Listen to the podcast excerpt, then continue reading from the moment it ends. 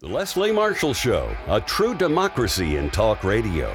Of, for, and by you, the people.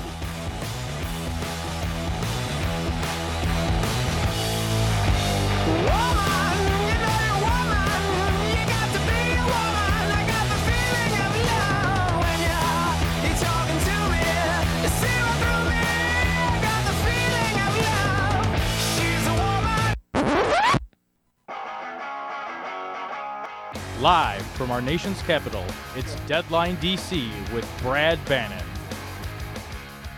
Hi, I'm Brad Bannon, the host of Deadline DC. I'm a national Democratic strategist, a columnist for the Messenger in Washington, D.C., and a political analyst for news radio station KNX in Los Angeles. Uh, if you want to read my columns in the Messenger, uh, you can take a look at them at uh, muckrack.com front slash Brad Bannon front slash articles. My company, Bannon Communications Research, polls for progressive issue groups, labor unions, and Democrats.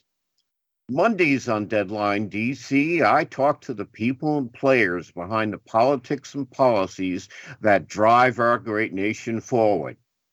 Uh, joining me today uh, is my intrepid executive producer, Mark Grimaldi, uh, who keeps the show online and the train running on time.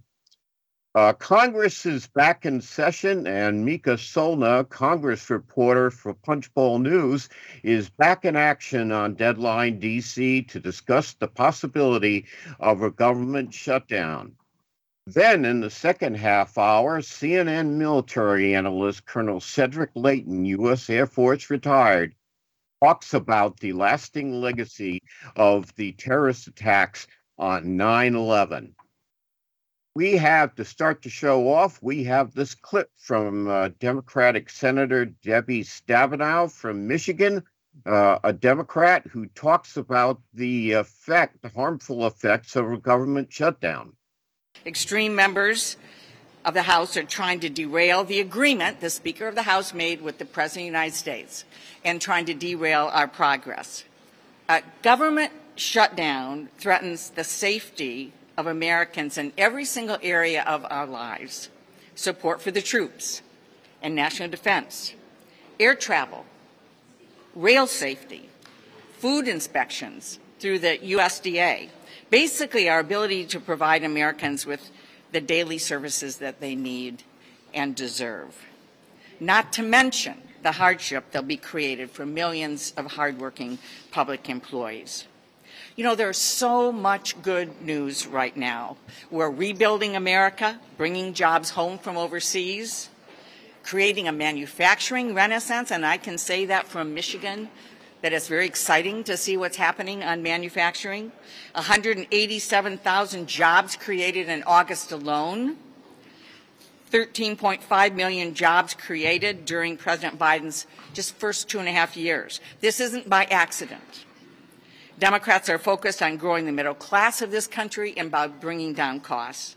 A Republican government shutdown would completely undermine our country's progress right now. We are committed to a bipartisan approach to governing our country. That's what the American people want, and that's what they deserve.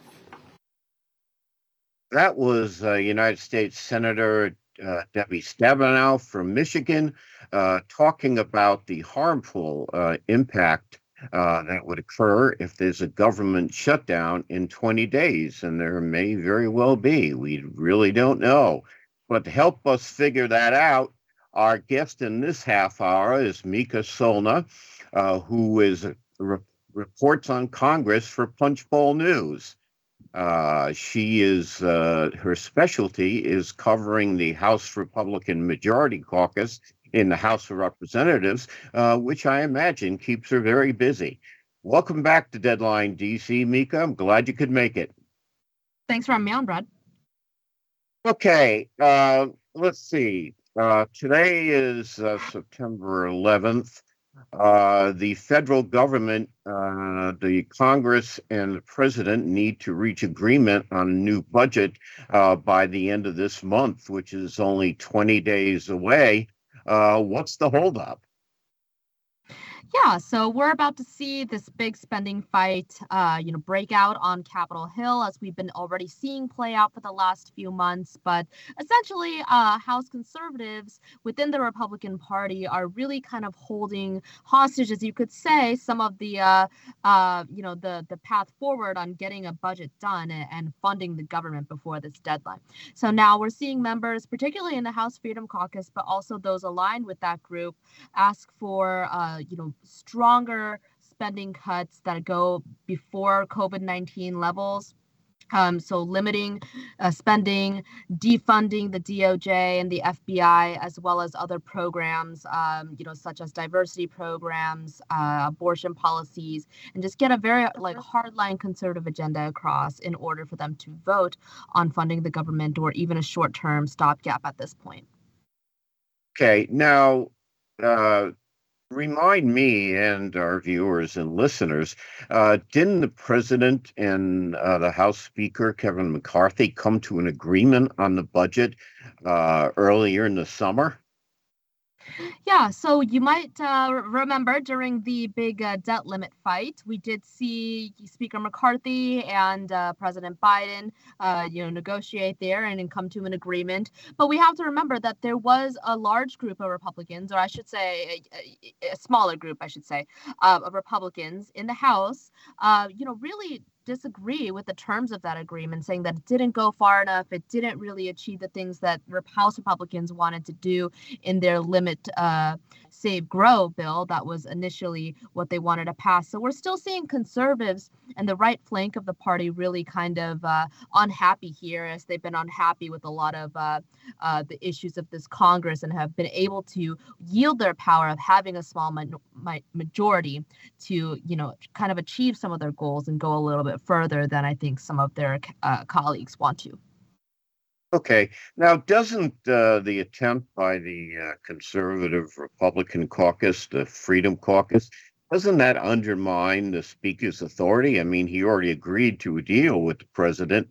Uh, doesn't this isn't this a you know a, a undermine the speaker's authority?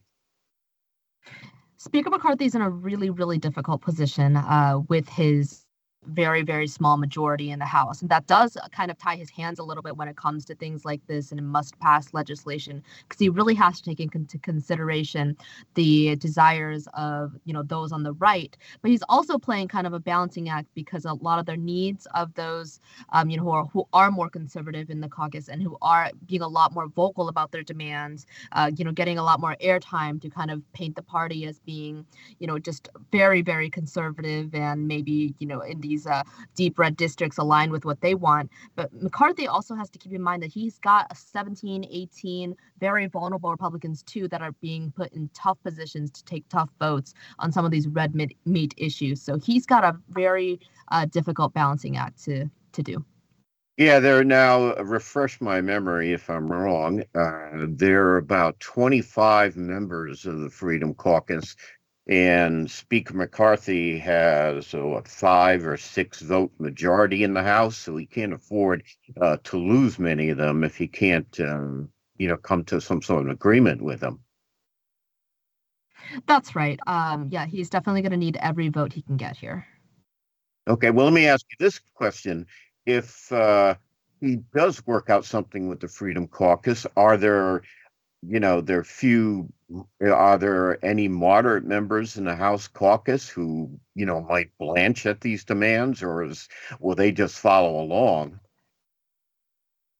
That's a great question. And we did see moderate Republicans, such as uh, some of these New York Republicans that are in more purple districts, uh, in districts won by President Biden in 2020, uh, kind of, you know, becoming a little bit more vocal as this Congress progresses. And some of them have said that they didn't want to uh, uh, overturn, they wanted to keep certain provisions when it comes to abortion access, which is highly popular in their districts, in uh, some of these funding bills. Obviously, that's you know very different from what HFC uh, Freedom Caucus members are asking, who are very staunchly, uh, you know, more socially conservative, very anti-abortion. So their their desires are really differing here within the conference, which just makes it you know really difficult, but really also just kind of an interesting way that things are playing out too. So I think that uh, we're going to see these members butt head a lot more uh, uh, when it comes to you know this issue, especially if there is a government shutdown. But even moving forward, as House Republicans continue to hold the majority.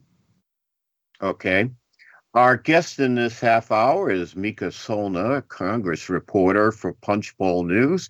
Uh, her uh, beat is the House Republican uh, Majority Caucus, um, which is the center of the action these days.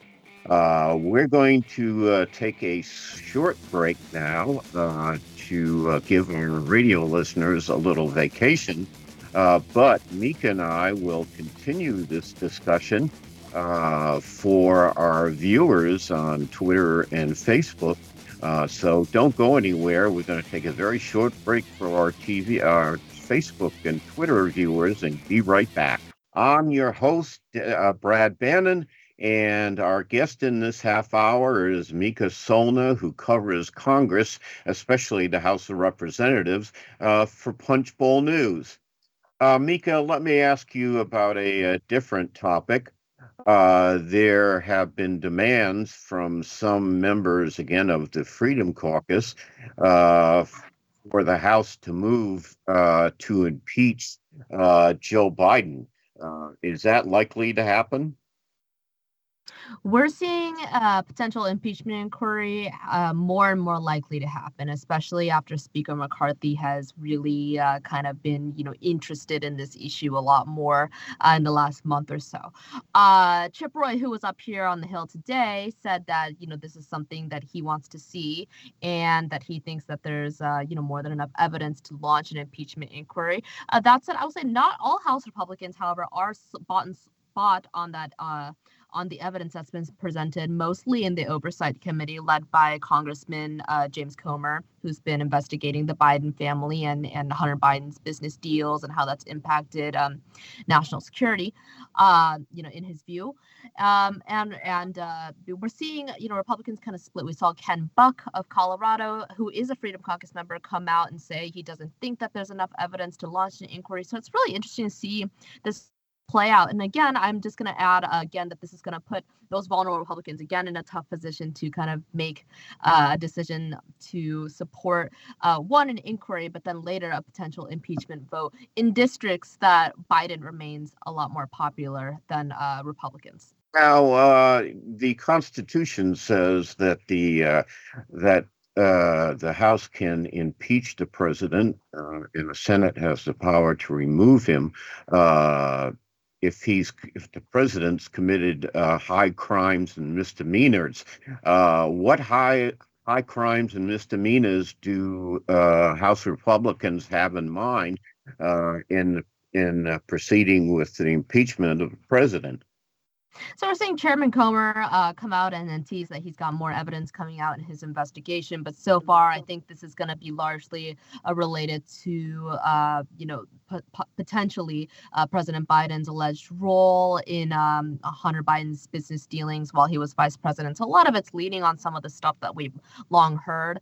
Um, so we're, I think that Republicans will be revolving it around that, and then some of their witnesses of uh, who, you know, maybe know the younger Biden and and, and so forth who have come out.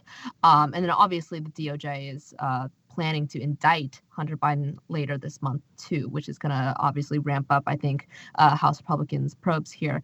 Um, so a lot of it is related to that.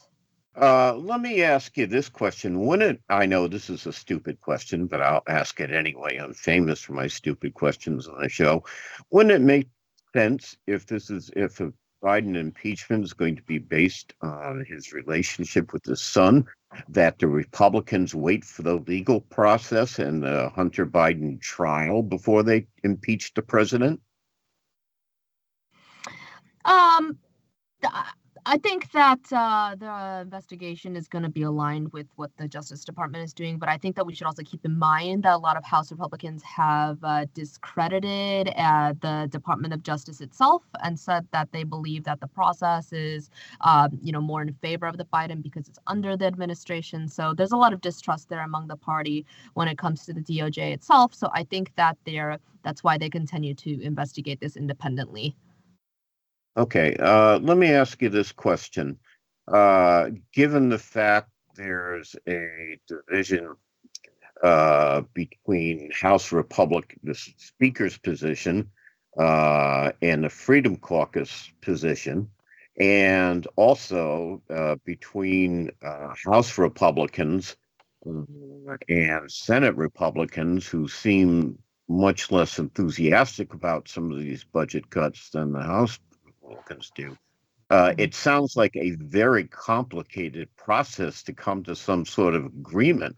Uh, can they work something out in 20 days? I think we're going to see. I think that's going to be the biggest, uh, um, you know, the biggest what if on everybody's mind is obviously if there's going to be a government shutdown.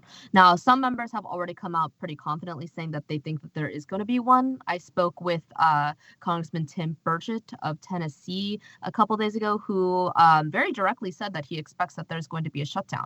I asked Chip Roy this today, and he said that uh, we'll have to wait and see what happens, which is probably what a lot of the uh, conservative Republicans who are still negotiating, um, you know, with leadership and, and, and trying to get things done here are going to do and they're also going to pivot blame to blame um, either president biden or senate democrats and senate republicans. Um, so a lot there's going to be a lot of blame shifting. Um, you know i think it's unclear what's going to happen. Right now i would say that uh, we are slated for a government shutdown unless a deal uh, unless unless 12 funding bills, which is likely very impossible, is going to get through the House and then the Senate, and uh, things work out that way. But with only 11 legislative days, it's not looking uh, very uh, optimistic here. But um, one thing I will add really quickly is that we have seen more than a handful of uh, House Republicans say that they're not afraid of a government shutdown. And if that's what it takes, then um, to either A, uh, get their uh, their financial goals or I should say fiscal goals uh, achieved, or you know to prove that Washington's broken, then that's what it takes. Uh, well, let me ask you this about the speaker. Uh, is the speaker concerned about the looking out for the interest of his party? Is the speaker concerned that there is a shutdown and it disrupts the economy? I mean, it seems to me some of the Freedom Caucus members do want a shutdown. Uh, and does this is the speaker concerned that there if there is a shutdown uh, and you know the economy takes a blow that this is going to rebound against Republicans in the 2024 election? Yeah, so I will say that I don't I, I I would dispute that anybody actually wants and desires a government shutdown. I think that some people are making it out to say that we, they shouldn't fear one or that uh, you know if this if it comes to that that they don't um, you know that that that's what it is i don't think it, it's the push i think people want to get their uh, these the, the funding figured out and to the levels that they want. Uh, I will say Speaker McCarthy is really concerned. He's really come out hard against there being government shutdown. Uh, I think he um, is in agreement with Senate Majority Leader Chuck Schumer, so they're on the same page about that. And if you talk to some Democratic senators, um, I spoke with Brian Schatz of Hawaii last week who said that he's confident. Um, it gives him a little bit more confidence that McCarthy has been really adamant on being opposed to a government shutdown. That he thinks that you know maybe there's some chance here that something's going to work out. Uh, well, I certainly hope it does because I don't think uh, a government shutdown would be good for uh, just about anybody. So we'll have to see what happens, and I'm sure we'll have you back on the show to discuss it again if you're willing. Our guest in this half hour has been Mica Soellner, who covers Congress uh, for Punchbowl News. Uh, after the break, uh, we're going to bring on a second guest. Uh, we're going to bring on our second guest uh, to talk about the legacy of 9 11. And again, today is the 22nd anniversary. After the Colonel Cedric Leighton retired, USA Force retired, CNN's military analyst. We'll be back with more of Deadline DC with Brad Bannon. Welcome back to Deadline DC with Brad Bannon. In this half hour, we're going to talk national security issues uh, and the lasting legacy of the terrorist attacks on 9 11 uh, with CNN military analyst uh, Cedric Leighton. Uh, but before we do that, we're going to play this clip of uh, President Biden um, talking about uh, the legacy of 9 11. To all the families and loved ones who still feel the ache of that missing piece of your soul, we'll keep the memory of all those precious lives stolen and reflect on all that was lost in the fire and ash on that terrible September morning. It's good to remember. These memories help us heal. And on this day, when the price feels so great, Jill and I are holding all of you close to our hearts. The American story itself changed that day. What we will not change, what we cannot change, is the character of this nation, the character of sacrifice and love, of generosity and grace, of strength and resilience. I hope we'll remember that in the midst of these dark days, we dug deep, we cared for each other, and we came together. We regained the light by reaching out to one another and finding something all too rare a true sense of national unity.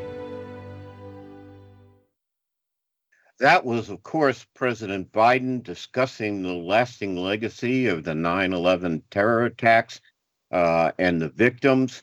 Uh, I'd like to, uh, on this day, on the 22nd anniversary of the uh, terror attacks on the Twin Towers in New York City, I would like to remember uh, one of the victims.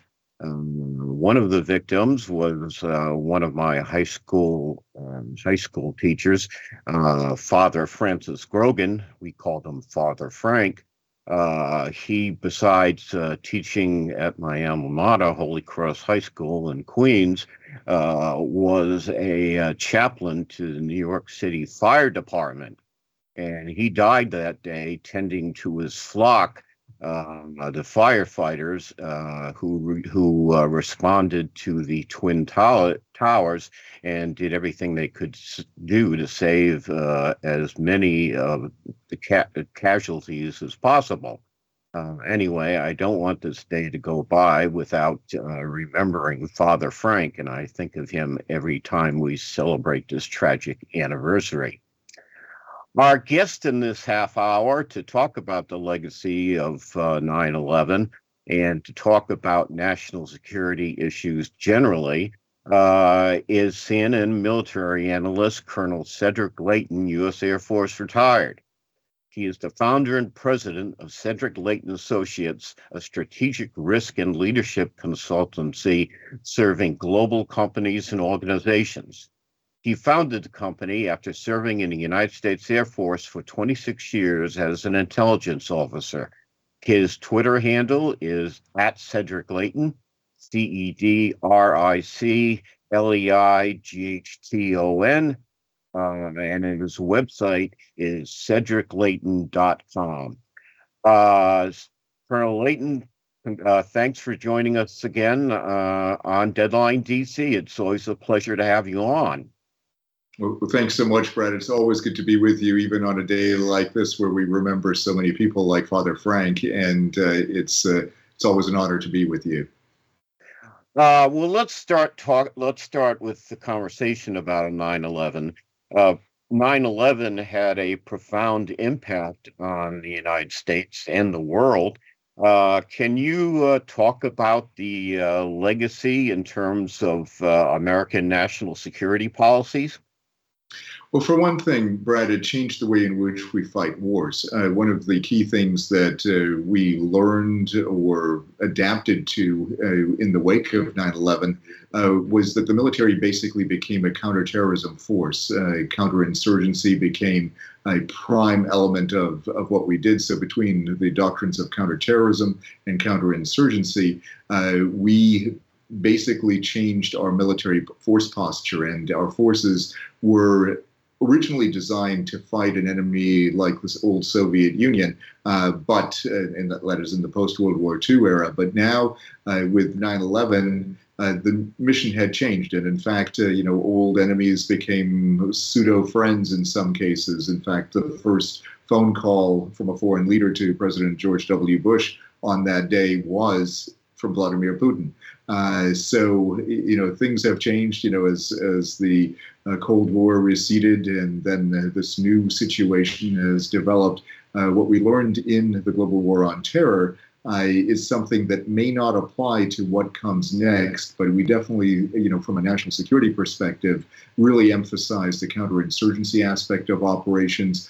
Uh, the forces became uh, much leaner, much more lethal in terms of their capabilities. Uh, and it modernized us in a way uh, that uh, involved intelligence collection, communications, and uh, really the maneuver of forces. But you know, for people out there who are looking at this from a civilian point of view, um, I think it changed the attitude of the country toward external threats. And for a while, it resulted in a, a very different relationship between the military and the United States population at large.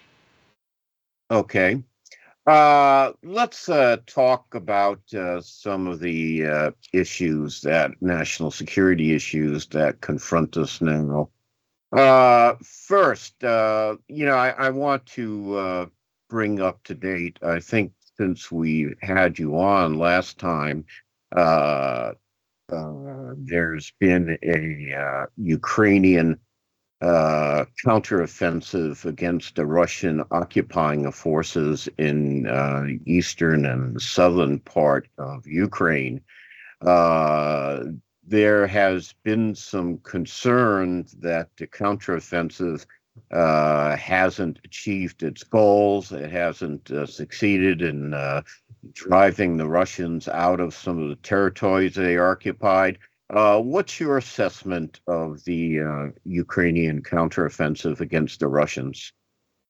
Well, I think the counteroffensive could have been far more effective if the Ukrainians had uh, more long distance weapons, and that includes not only something known as the Army Tactical Missile System, or ATACMS, but also uh, fighter jets. And uh, the favorite uh, the Ukrainians always tout was the F 16, of course, and they will be getting them.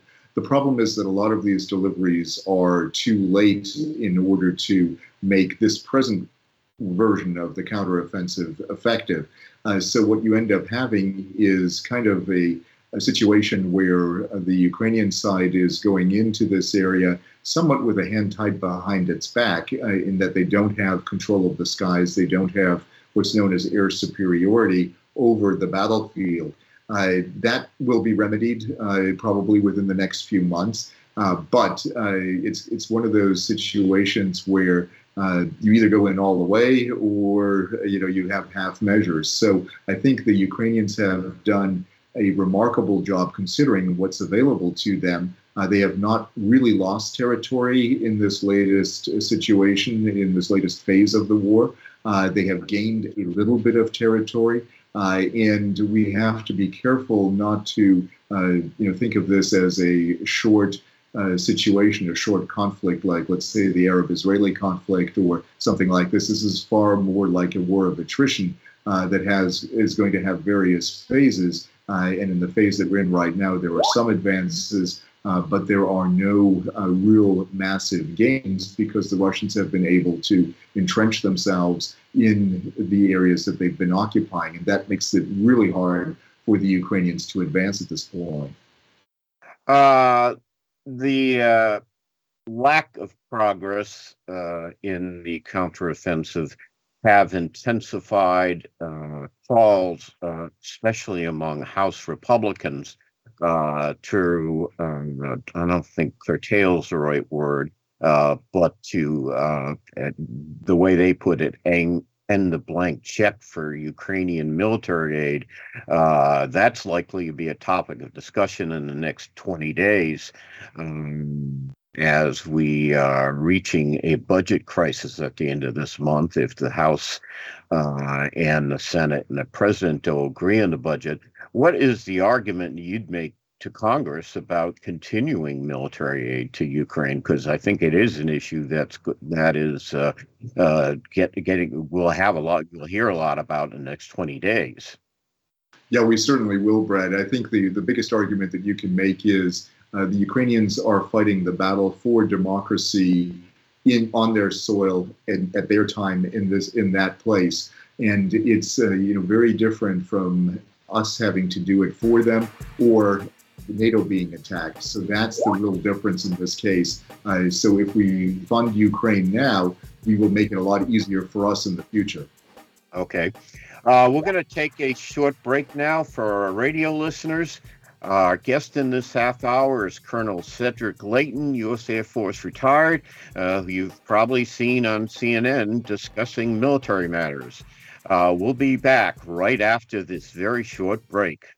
Welcome back Deadline DC with Brad Bannon. I want to welcome back especially our radio listeners. Uh, I want to remind our radio listeners that if they want to watch Deadline DC as well as listen to it, you can watch us on twitter.com front slash Brad Bannon or on facebook.com front slash deadline DC with Brad Bannon front slash videos. Our guest in this half hour is CNN military analyst Colonel Cedric Leighton, U.S. Air Force retired. Uh, when we went to break, we were discussing uh, the uh, president's trip to the G20 summit uh, in New Delhi. Um, recently, uh, in fact, I think yesterday and the day before, he made a trip to Vietnam. Colonel Leighton, let's start off. Uh, why don't you talk about the reasons for the President Biden's trip to Vietnam? Yeah, it's really interesting because, of course, we all remember the Vietnam War and how much we were really enemies. The Vietnam, especially uh, what was once North Vietnam and then became all of Vietnam uh, once the fall of Saigon happened on uh, April 30th, 1975. Uh, but the big thing with this is that we're seeing a change in the balance of power. The, the Vietnamese have long been a client state of the formerly Soviet Union and then Russia, and they still get most of their weaponry from the Russians. However, uh, they also have China in their neighborhood. In fact, they are neighbors of China, and they fought a short war with the Chinese back in the late 1970s, one in which they did pretty well against a much larger China. Uh, and the Vietnamese have never really made peace with the Chinese. Uh, and what they're doing is they're balancing their situation between great powers. In this case, uh, they know that the Chinese are going to try to take over areas that they're claiming, for example, in the South China Sea, that are claimed between not only China, but also Taiwan, Vietnam, the Philippines, Malaysia, and a few other countries. So the Vietnamese are basically saying to the United States, uh, we'll accept a relationship with you. Uh, we may look at you protecting us against an ever growing China. And uh, the Chinese threat is something that they perceive very acutely because of that war that they had back in the late 70s. And it's something where uh, the Vietnamese are seeing this as a way in which they can balance uh, the issues between China and the United States, and they can leverage the United States. So, in essence, uh, we are regaining a presence in Vietnam uh, after you know several years, and uh, the relationship, of course, is we've had diplomatic relationships with them uh, for several years now, several decades. but this has actually elevated that relationship to a much more meaningful level, and it could include the sharing of intelligence information directly with the Vietnamese military. Uh, so that, of course, is a big, big change uh, from just a few decades ago. Yeah, you know, it seems to me uh, back in the Obama administration, uh, President Obama used to talk about uh, we are so preoccupied with things in the Middle East all the time. I remember uh, President Obama at least talked about the need to focus more in um, Asia uh, and the Far East and the Middle East, uh, but it really didn't seem to get much traction. Uh, but it seems to me President Biden is making a real effort to focus American national security Asia. Uh, a few weeks before he uh, left for um, Asia, uh, he held had a summit at the White House with the uh, leaders of Japan and South Korea, uh, who uh, don't get along very well uh, because of their long antagonistic history. Uh, he uh, obviously went to India for the G20 conference, met with the Indian Prime Minister. Uh, he is then he made a trip to Vietnam. Another country that fears Chinese influence in that area is the Philippines. And how do you think, you know, the president went out of his way to say that uh, this was, he's not attempting to contain China. Uh, he said he's trying to build American relationships in the Far East. Uh, how do you think the Chinese uh, feel about this uh, new effort from the Biden administration to uh, reach out um, to countries in Far East?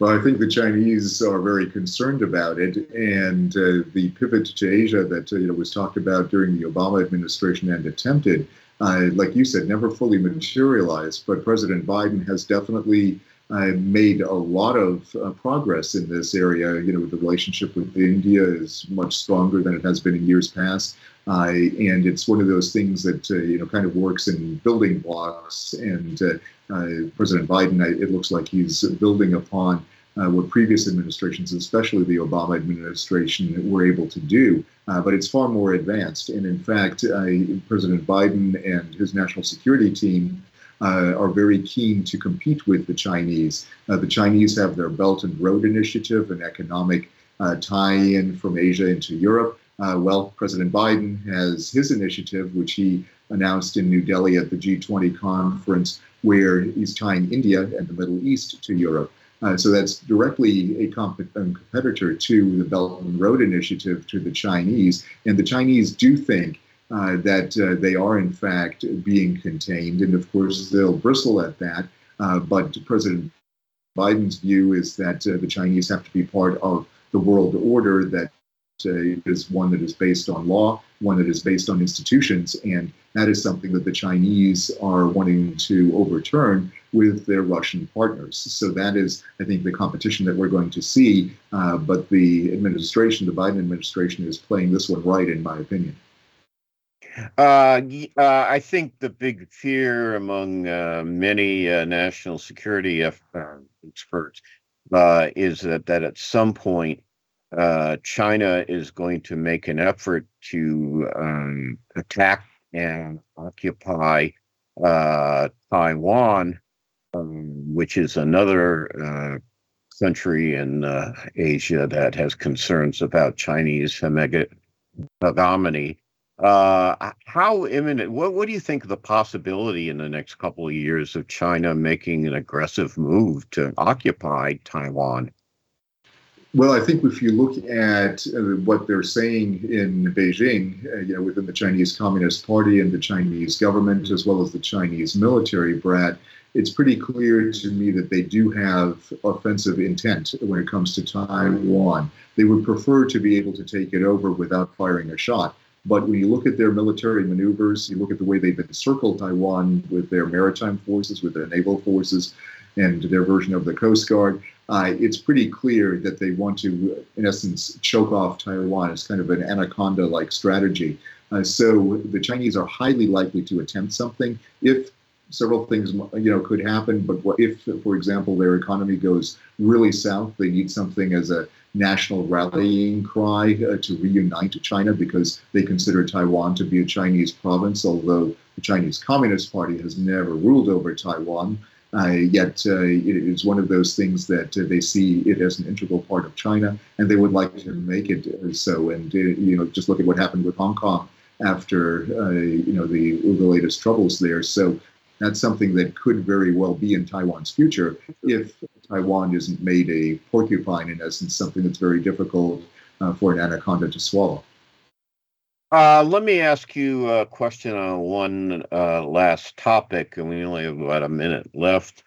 Uh, there's been renewed, uh, renewed discussion in Washington about uh, Senator Tommy Tuberville, um, a Republican senator from Alabama, uh, who's using his Senate prerogatives to hold up the promotion of hundred hundreds of you know Army, Navy, uh, Space Force, and Air Force um, generals and admirals.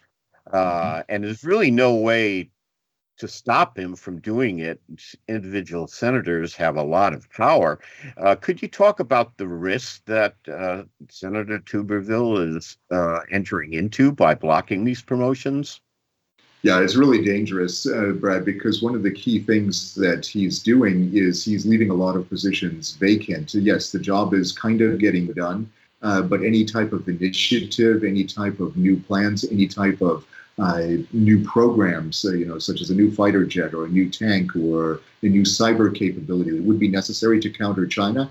That stuff is not getting done because it doesn't have uh, the leadership impetus, or it won't get the leadership impetus unless there is a real person, Senate confirmed person, sitting at the top of either the service or the joint staff or a combatant command or an agency like the National Security Agency. So all of these are being impacted by this. It is an absolute bonus to our adversaries, and it is detrimental to our national security to have Senator Tuberville do this. Uh, and it's something that is we're going to pay a big price for if it's not fixed right, right quickly.